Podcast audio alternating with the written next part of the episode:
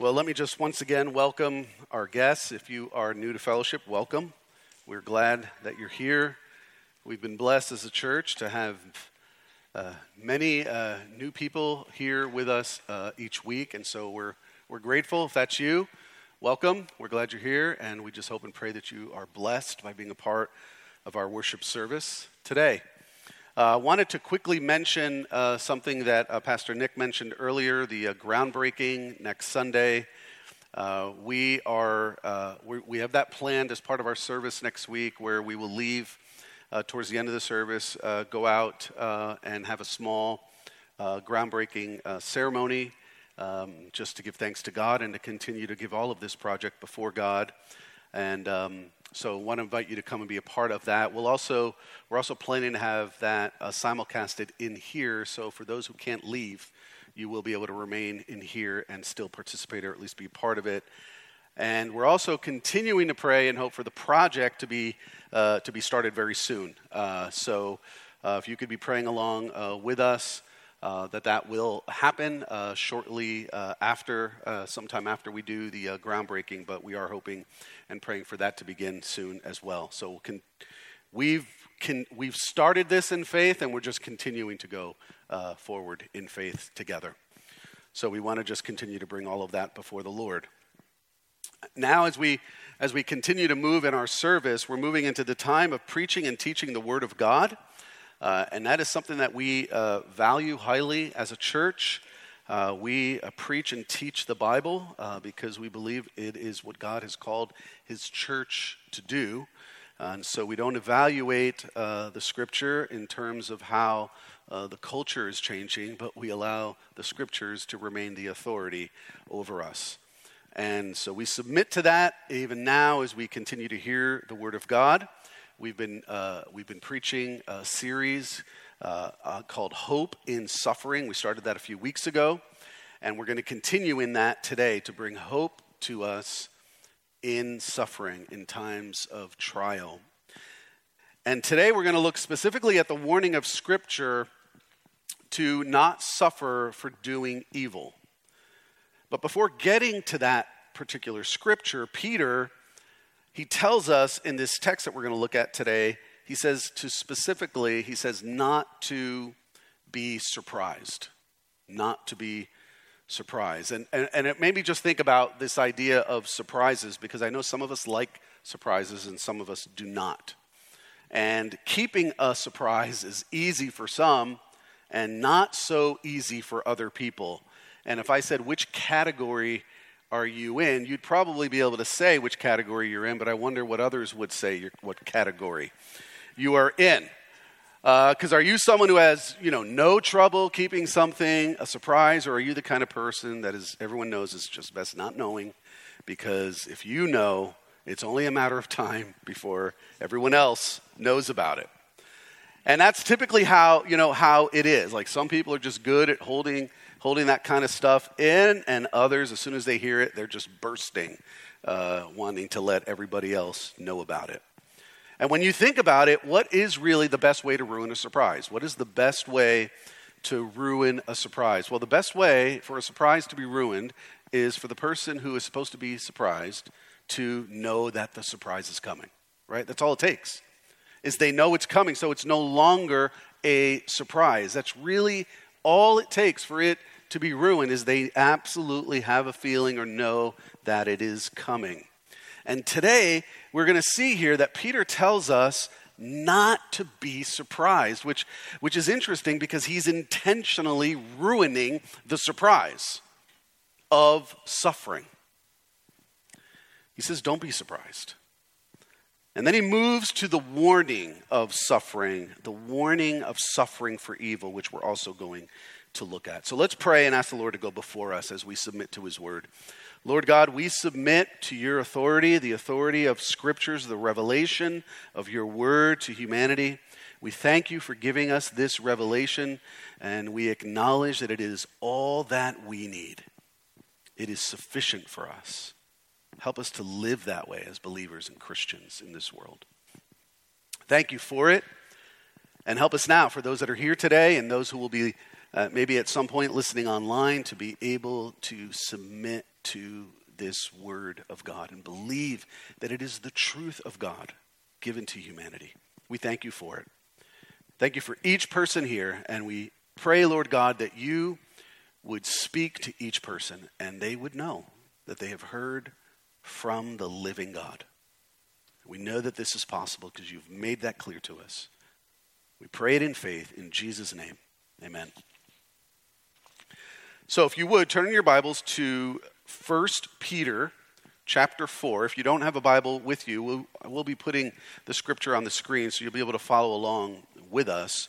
But we're going to be looking at verses 12 through 19. And uh, before we read them, I want to give you some additional just background uh, on the book, uh, similar to what Pastor Tim did last week. Uh, Peter, he wrote this letter to believers uh, who, were, who, who, were believers in Jesus. They were scattered throughout the, the Roman province of Asia Minor. And he referred to them often in this, in this uh, book or letter as exiles, as sojourners, living in a land that is filled with people, filled with ways that oppose the God that they serve. So, Peter here is encouraging Christians living in a place that is hostile to Christians, a place that really doesn't want godly or Christian ways in their land. And I think this is something that we can all identify with today in 2023.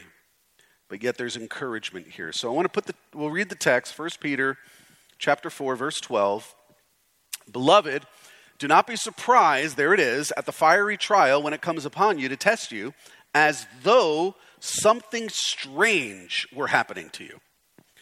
But rejoice insofar as you share Christ's sufferings, that you may also rejoice and be glad when his glory is revealed. If you are insulted for the name of Christ, you're blessed, because the Spirit of glory and of God rests upon you. But let none of you suffer as a murderer, or a thief, or an evildoer, or as a meddler. Yet if anyone suffers as a Christian, let him not be ashamed, but let him glorify God in that name. For it is time for judgment to begin at the household of God. And if it begins with us, what will be the outcome for those who do not obey the gospel of God? And if the righteous is scarcely saved, what will become of the ungodly and the sinner. Therefore, let those who suffer according to God's will entrust their souls to a faithful Creator while doing good. So, lots of truth here, lots of encouragement and hope. So, we're going to break this down. Who is Peter writing to? Let's start looking by looking at that question. Who is Peter writing to? And notice how he refers to them in verse 12 Beloved. Beloved. He is writing to the beloved people of God. That's who Peter is writing to. And he's saying that they're beloved by God and they're beloved by Peter. Peter loves them. Peter loves these Christians scattered throughout the land. He knows what it's like for them to live as Christians in a hostile land. He has experienced that himself. And so he wants these people to know that God, you're loved by God, and I love you as an apostle, a pastor, a teacher, a leader in the church. Now, what should they not be surprised at? So we started talking about earlier surprises. Well, they should not be surprised by fiery trials coming upon them. Again, verse 12 Beloved, do not be surprised at the fiery trial when it comes upon you to test you. Boy, we would probably really like if that when was if. Right? We would be like, Whew. but that's a when it comes upon you to test you. What does Peter mean by fiery trial? If I said to you, have you ever experienced a fiery trial? You might be like, I, am not sure. I've, I've experienced some trials. I don't know if they're fiery or not. Well, to, to understand what he means by that, because again, we believe that this book is inspired by the Holy Spirit of God and that there isn't a word here that's here by mistake. Amen. 1 Peter chapter 1, explains this, I believe. So we'll look back to 1 Peter chapter 1, starting at verse 6. In this you rejoice. We'll put it on the screen for you to see. Though now, for a little while, if necessary, you've been grieved by various trials so that the tested genuineness of your faith, more precious than gold that perishes, though it is tested by fire, may be found to result in praise and glory and honor at the revelation of Jesus Christ. So this is the uh, this is chapter one, Peter writing, and he kind of sets up what he's saying here in chapter four, and, and I believe explains what a fiery trial is. A fiery trial is a trial of suffering that refines purifies, and proves the genuine nature of our faith in Christ. That's what it is. It's a, it's a trial of suffering, and it refines, it purifies, and it proves, as we see that very clearly in chapter 1, the genuine nature of our faith in Christ. Think about that. So, just as impurities are purified from gold and silver through the refining fire, right? The, the impurities are, are, are, are, are, kind of refined out through that refining fire. So, what Peter's saying is he's using that metaphorically, and he's saying, so the impurities of sin and worldliness and wickedness, they are purified from our lives as Christians. How? Through the, through the fiery trial of suffering. So, suffering refines us, purifies us, and proves the genuineness of our faith, is what he says here in 1 Peter 1. So, so just take, take notice, because a couple parts here where I just want to step back from the text and have you take some truths in. This is one of those times because the Lord is purifying us, but I want you to notice the purifying doesn't happen in the miracle, it happens in the fiery trial. Just take that in. We, we as Christians, we like, to, we like to believe that God is most present, it seems, in the miracle, and we're just waiting for him to be present, you know, through the trial, and he'll really show up when the miracle happens. But what the scripture actually teaches us is that he is very much at work in the fiery trial. We don't have to wait for him to show up. He's there. He's working in and through that. So, what does Peter say we're supposed to do when the fiery trials come upon us? What are we supposed to do? We are to rejoice. How about that? Like, put that on your fridge. You know, rejoice when the fiery trial comes. You'll rip that off probably a couple times a week, right? You'll be like, I don't want to see that right now. Verse 13, but rejoice, he says, insofar as you share Christ's sufferings, that you may also rejoice and be glad when his glory is revealed. So we're going to break this verse down a little in a little bit, but I just want you to take notice. Three times in this verse, Peter mentions the idea of rejoicing and being glad. When the fiery trial comes, three times. I mean, so it's hard to, it's hard to get away from it, right? Rejoice, rejoice, and be glad. Okay, I get it. Right? Peter, I get it. How is it possible? How is it possible that we are supposed to rejoice when the fiery trial comes our way? How do we do that? I don't want to make light of trials and suffering because they're real and they're painful how is it, how is it possible that we are to rejoice when the fiery trials come our way? How is this kind of rejoicing and gladness possible in the midst of the refining fire? Peter gives us five ways this is possible that I want to review quickly before we move to the warning. The first way is this we're not surprised, and we don't think it's strange when the fiery trials come. That's actually one of the ways that you are able to rejoice. Do you see that? So if you're saying, Well, I want to rejoice, Pastor, through these things, well, one of the ways that Peter says to do that is don't be surprised and don't think it's strange.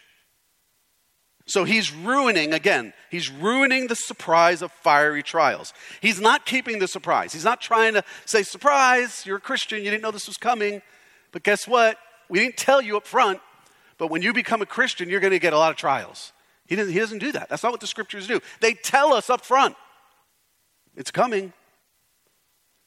And one of the ways that you're able to rejoice in the midst of the fiery trial is to not be surprised. See, Christians are not supposed to walk around going, you know, I really can't believe this, but I'm going through a lot of trial. Like, I, I don't understand why this is happening. What we're, what we're saying is we have an assumption that it's strange. And what Peter is saying is don't think that. Don't think it's strange. It's not strange. It's not weird. Peter is saying the way to rejoice is not to be surprised, not to think it's strange. And if you think it strange and you are surprised, you're probably not rejoicing because you're not seeing the hand of God. All you're seeing is the circumstance. So that's, that's one way. Second way, we remember that we're sharing in Christ's suffering. I told you we'd get back to this verse. But rejoice insofar as you share Christ's sufferings. This, this scripture is, what this is saying here is very, very powerful and very convicting. What, what, what Peter's doing here is he's tying together, connecting the idea of rejoicing with the understanding that you're sharing in Christ's suffering. And so, what he's saying is when you don't rejoice, it's probably because you don't realize you're sharing in Christ's suffering. You've disconnected the two. So rejoice insofar as you share. In other words, rejoice as much as you can understand what it means to share in Christ's suffering will be directly proportional to your capability of rejoicing. We share in Christ's suffering. We are identifying with Christ. We're experiencing what he experienced. Not in the exact same way. I'm not saying that. Not in the exact same way, but in the way of sharing in the fact that our Savior suffered. Suffered. And we share. We share in that suffering. He suffered for our sin, we suffer. And in so doing, we share again in the suffering of Christ. Third, we remember that we also share in his glory. So, verse 13, but rejoice insofar as you share Christ's sufferings, that you may also. So, the connection again is rejoicing is connected to the fact that you get that I'm sharing in what my Savior has has done. And then Peter goes, that you may also rejoice at the sharing in Christ's glory. Be glad when his glory is revealed. And this is a theme of Scripture. When we share in his suffering, we share in his glory. Verse 16, yet if anyone suffers as a Christian, let him not be ashamed, but let him glorify God. There it is again, the idea of glory to God. So to suffer as a Christian is to glorify God in that name. What name? Well, the name of Christ, the name of being a Christian. Because he says, if anyone suffers as a Christian, to suffer in that name. Well, what's a Christian? A follower of Christ. And then, fourth, we realize that to suffer for Christ's name is a means of being blessed by God. And you're all going, I don't need any more blessing. Don't need more blessing, Pastor. 14, if you are insulted for the name of Christ, you are blessed. This one specifically here addresses the idea of being insulted for the name of Christ. To suffer for Christ's name in this way means we have been blessed. That's how the scripture sees it. We are blessed to have suffered for this great name. So when you when you start to really internalize these truths that we're going over, it makes you it really makes you wonder. You start to really think in your mind. It can really transform how you think. And you think, why why am I spending so much time and effort and energy always avoiding the difficult? When I see in Scripture the blessing of, of being sustained through the difficult. To suffer for the name of Christ is a means of being blessed by God. So, if I, if I said to you, Have you been insulted for being a Christian? For someone finding out in your workplace or in your family and they heard you're a Christian or that you stand up for Christian principles, something related to the fact that you are a follower of Christ and you're being insulted because of that. Maybe they know that you believe the Word of God to be the authority in your life and you submit to it in all things, and they insult you for that. What this text is telling you is that you have been blessed. In what way? Because it doesn't feel like a blessing, right? It doesn't feel like you're being blessed when that happens. You know, families coming after you because you're, you're standing up for what it is that you believe about, about God and Christ and His gospel. It doesn't feel like you're being blessed. But what's happening is you're identifying yourself with your Savior because He Himself was insulted, and His followers are also going to experience that and that is that is the blessing the blessing is in the in the fact that we are now identifying ourselves with Christ, with our Savior in this way. You're blessed. There's blessing. And fifth, we realize that this blessing of suffering results in God's greatest consolation, which is the Spirit's presence resting on us. Verse 14 If you're insulted for the name of Christ, you're blessed. And he goes, Because the Spirit of glory and of God rests upon you. And this presence that's, that's being described here, it's happening in a way that's unseen and unknown outside of the fiery trial. Outside of the fiery trial and the suffering. Please understand that. This is describing something that is unseen or unknown outside of the fiery trial. So there is a very unique realization of the presence of God of the presence of the Spirit resting on us when we are going through the fiery trial. This is how Stephen was so calm when being stoned to death. We read about that. We studied that when we went through the book of Acts. And, and, and the, uh, Luke told, told us that he had the face of an angel. How do you have the face of an angel when you're being stoned to death and people are hurling insults at you while they're doing it? because the Spirit of glory and of God rests upon you. You read the stories of believers who have been martyred. You go through church history and you read those who were, who were alive and knew in, in, a, in a matter of seconds or minutes they weren't going to be alive anymore by what was about to happen and somehow had peace the Spirit of glory and of God rests upon you. I want you to realize what we're learning here, what this text is saying, because many of us pray for God's presence. We pray for God's blessing.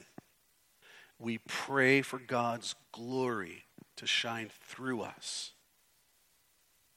And what this text is telling us is that the greatest revelation of all of that is made known in us, not through the miracle, not through the wonder, but through the fiery trial. As we are sustained by him. And then from here, Peter gives us the warning.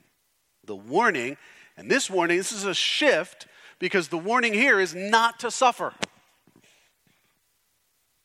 Not to suffer. He says, Yes, do not be surprised by the fiery trial, but, but let none of you suffer as a murderer, a thief, an evildoer, or as a meddler. Do not suffer in this way. And he lists these out. Do not suffer as a murderer.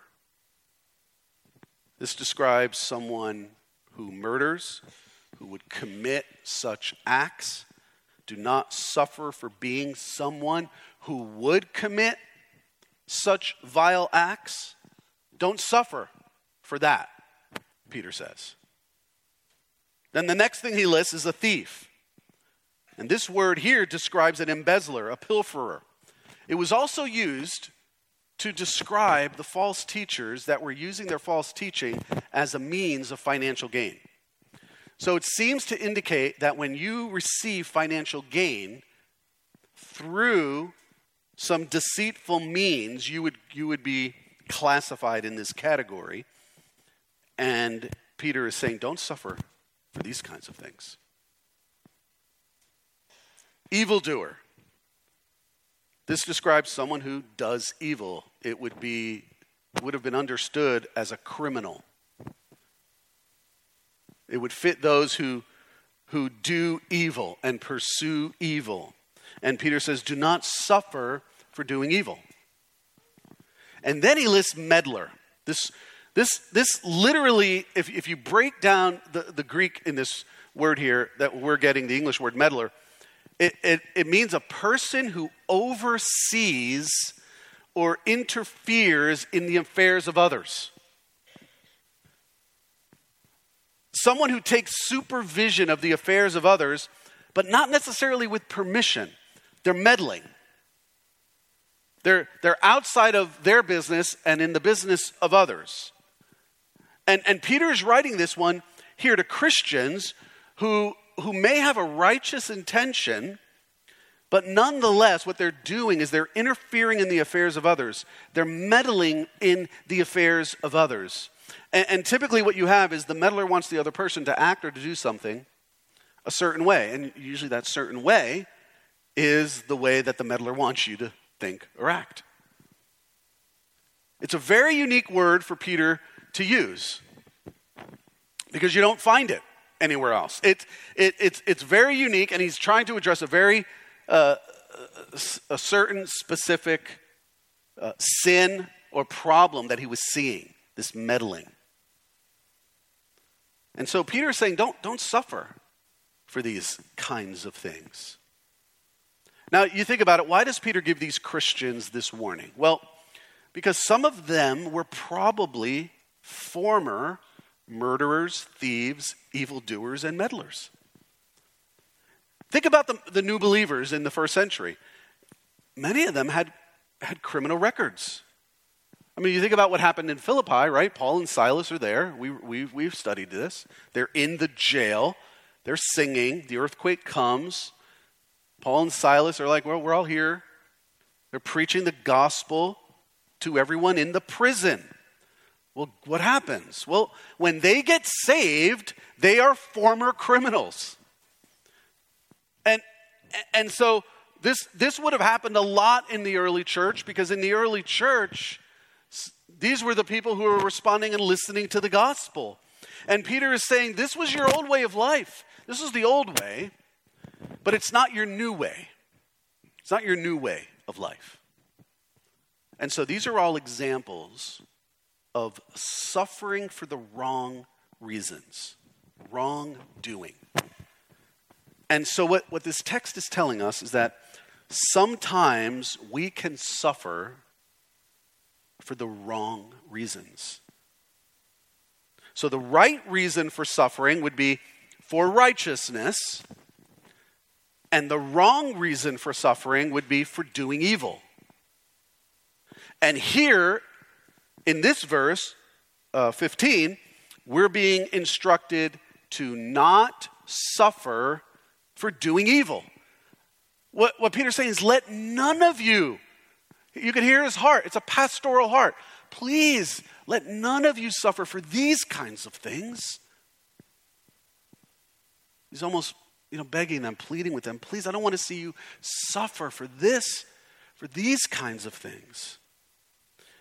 Why should we not suffer in this way? Why should we not suffer in this way? Well, I listed two reasons here. It is shameful and it is not glorifying to God. Now, look at verse 16.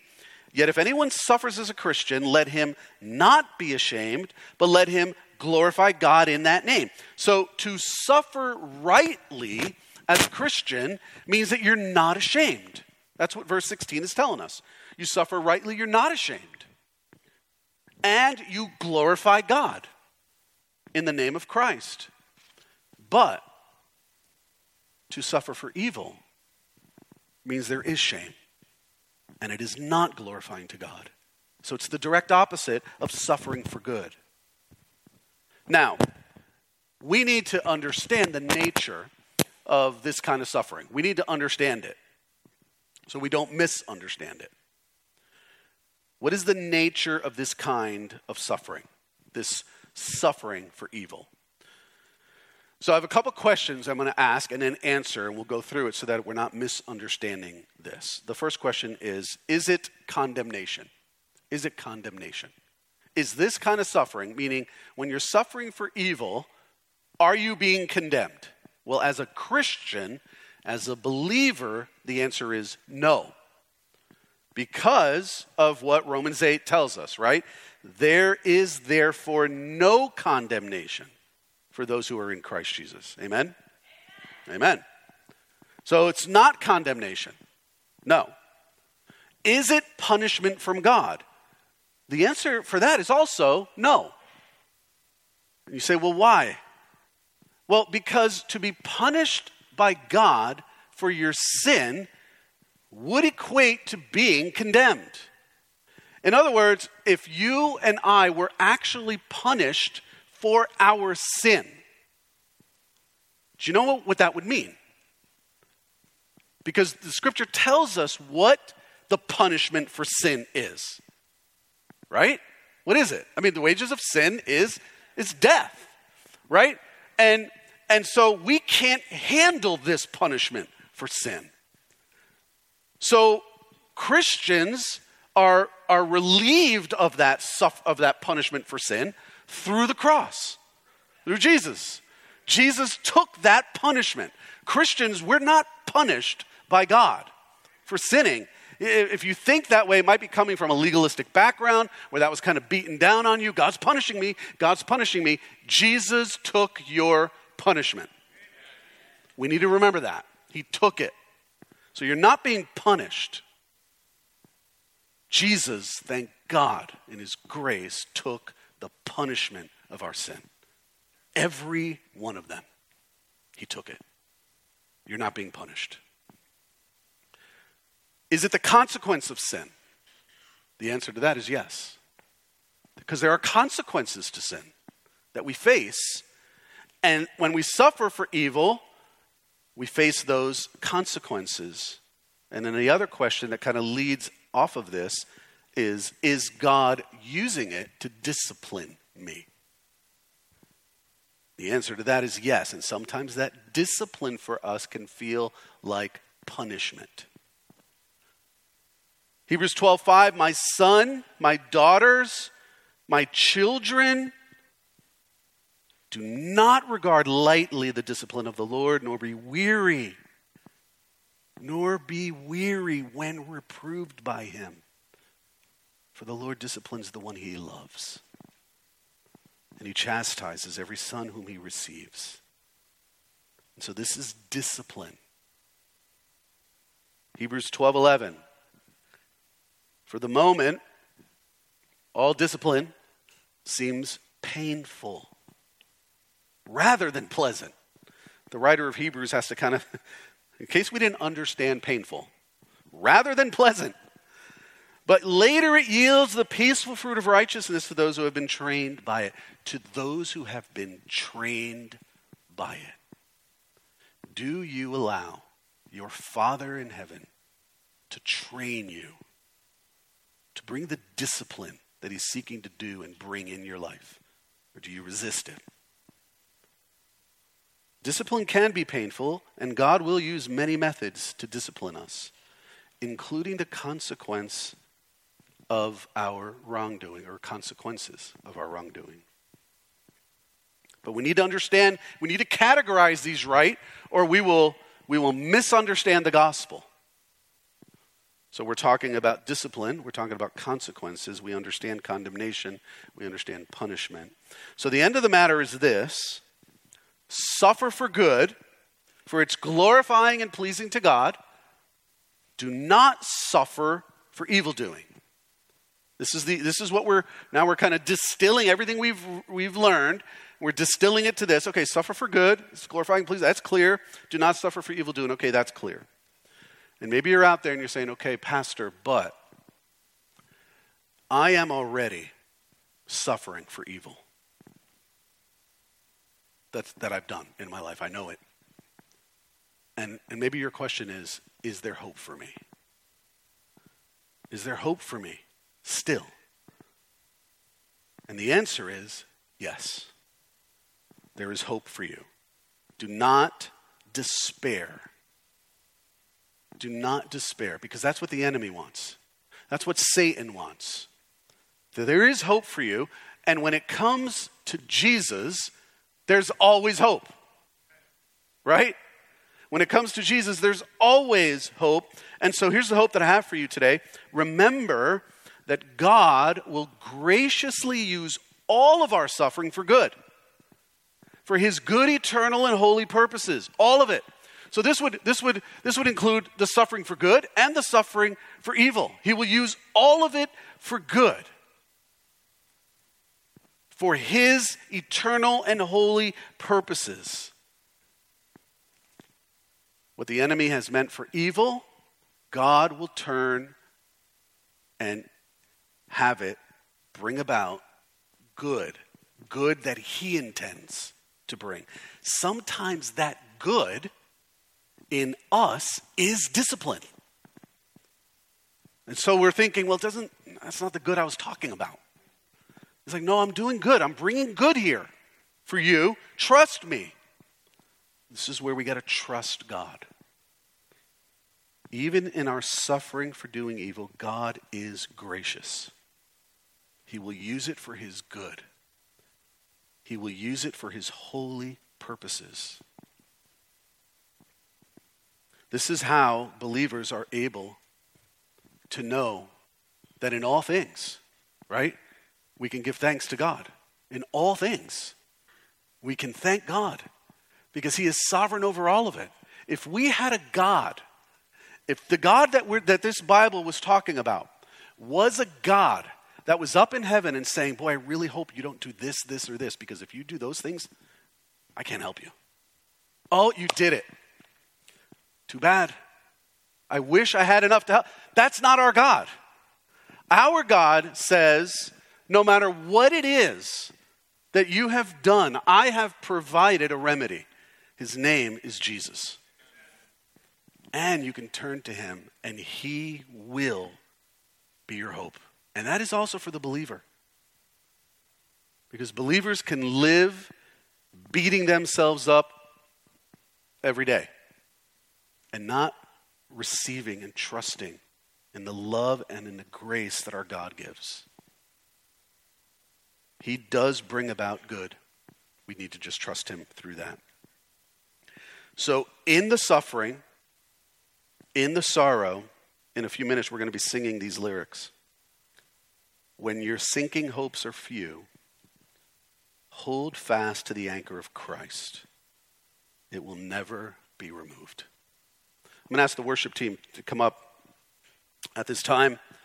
As we prepare to sing that, and I want to I want to lead us in a prayer, and I want those of you who are really sensing or thinking, you know, I, I need the grace of God. I, maybe you're, you have come in and you're thinking, I'm suffering for evil, Pastor, and I need, I need to be, I just need the grace of God to minister to me.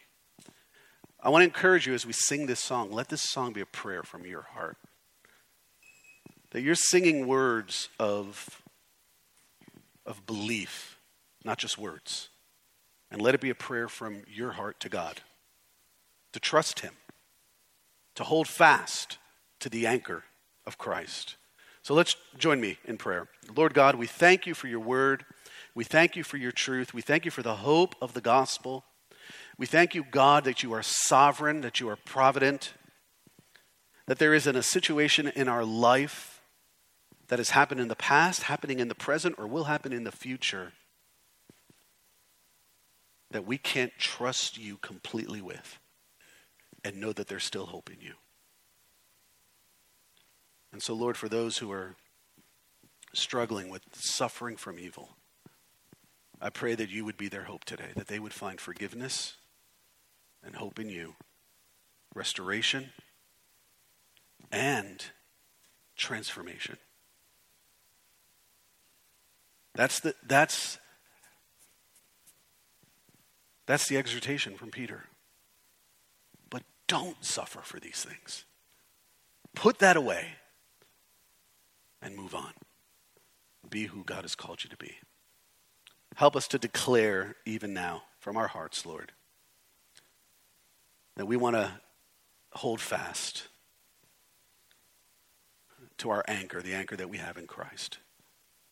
Thank you for who you are, Lord Jesus, for all you have done for us, for your grace, your mercy, for your life, your death, your resurrection. Thank you that you're coming back. We give you praise, and it's in your name we pray. Amen.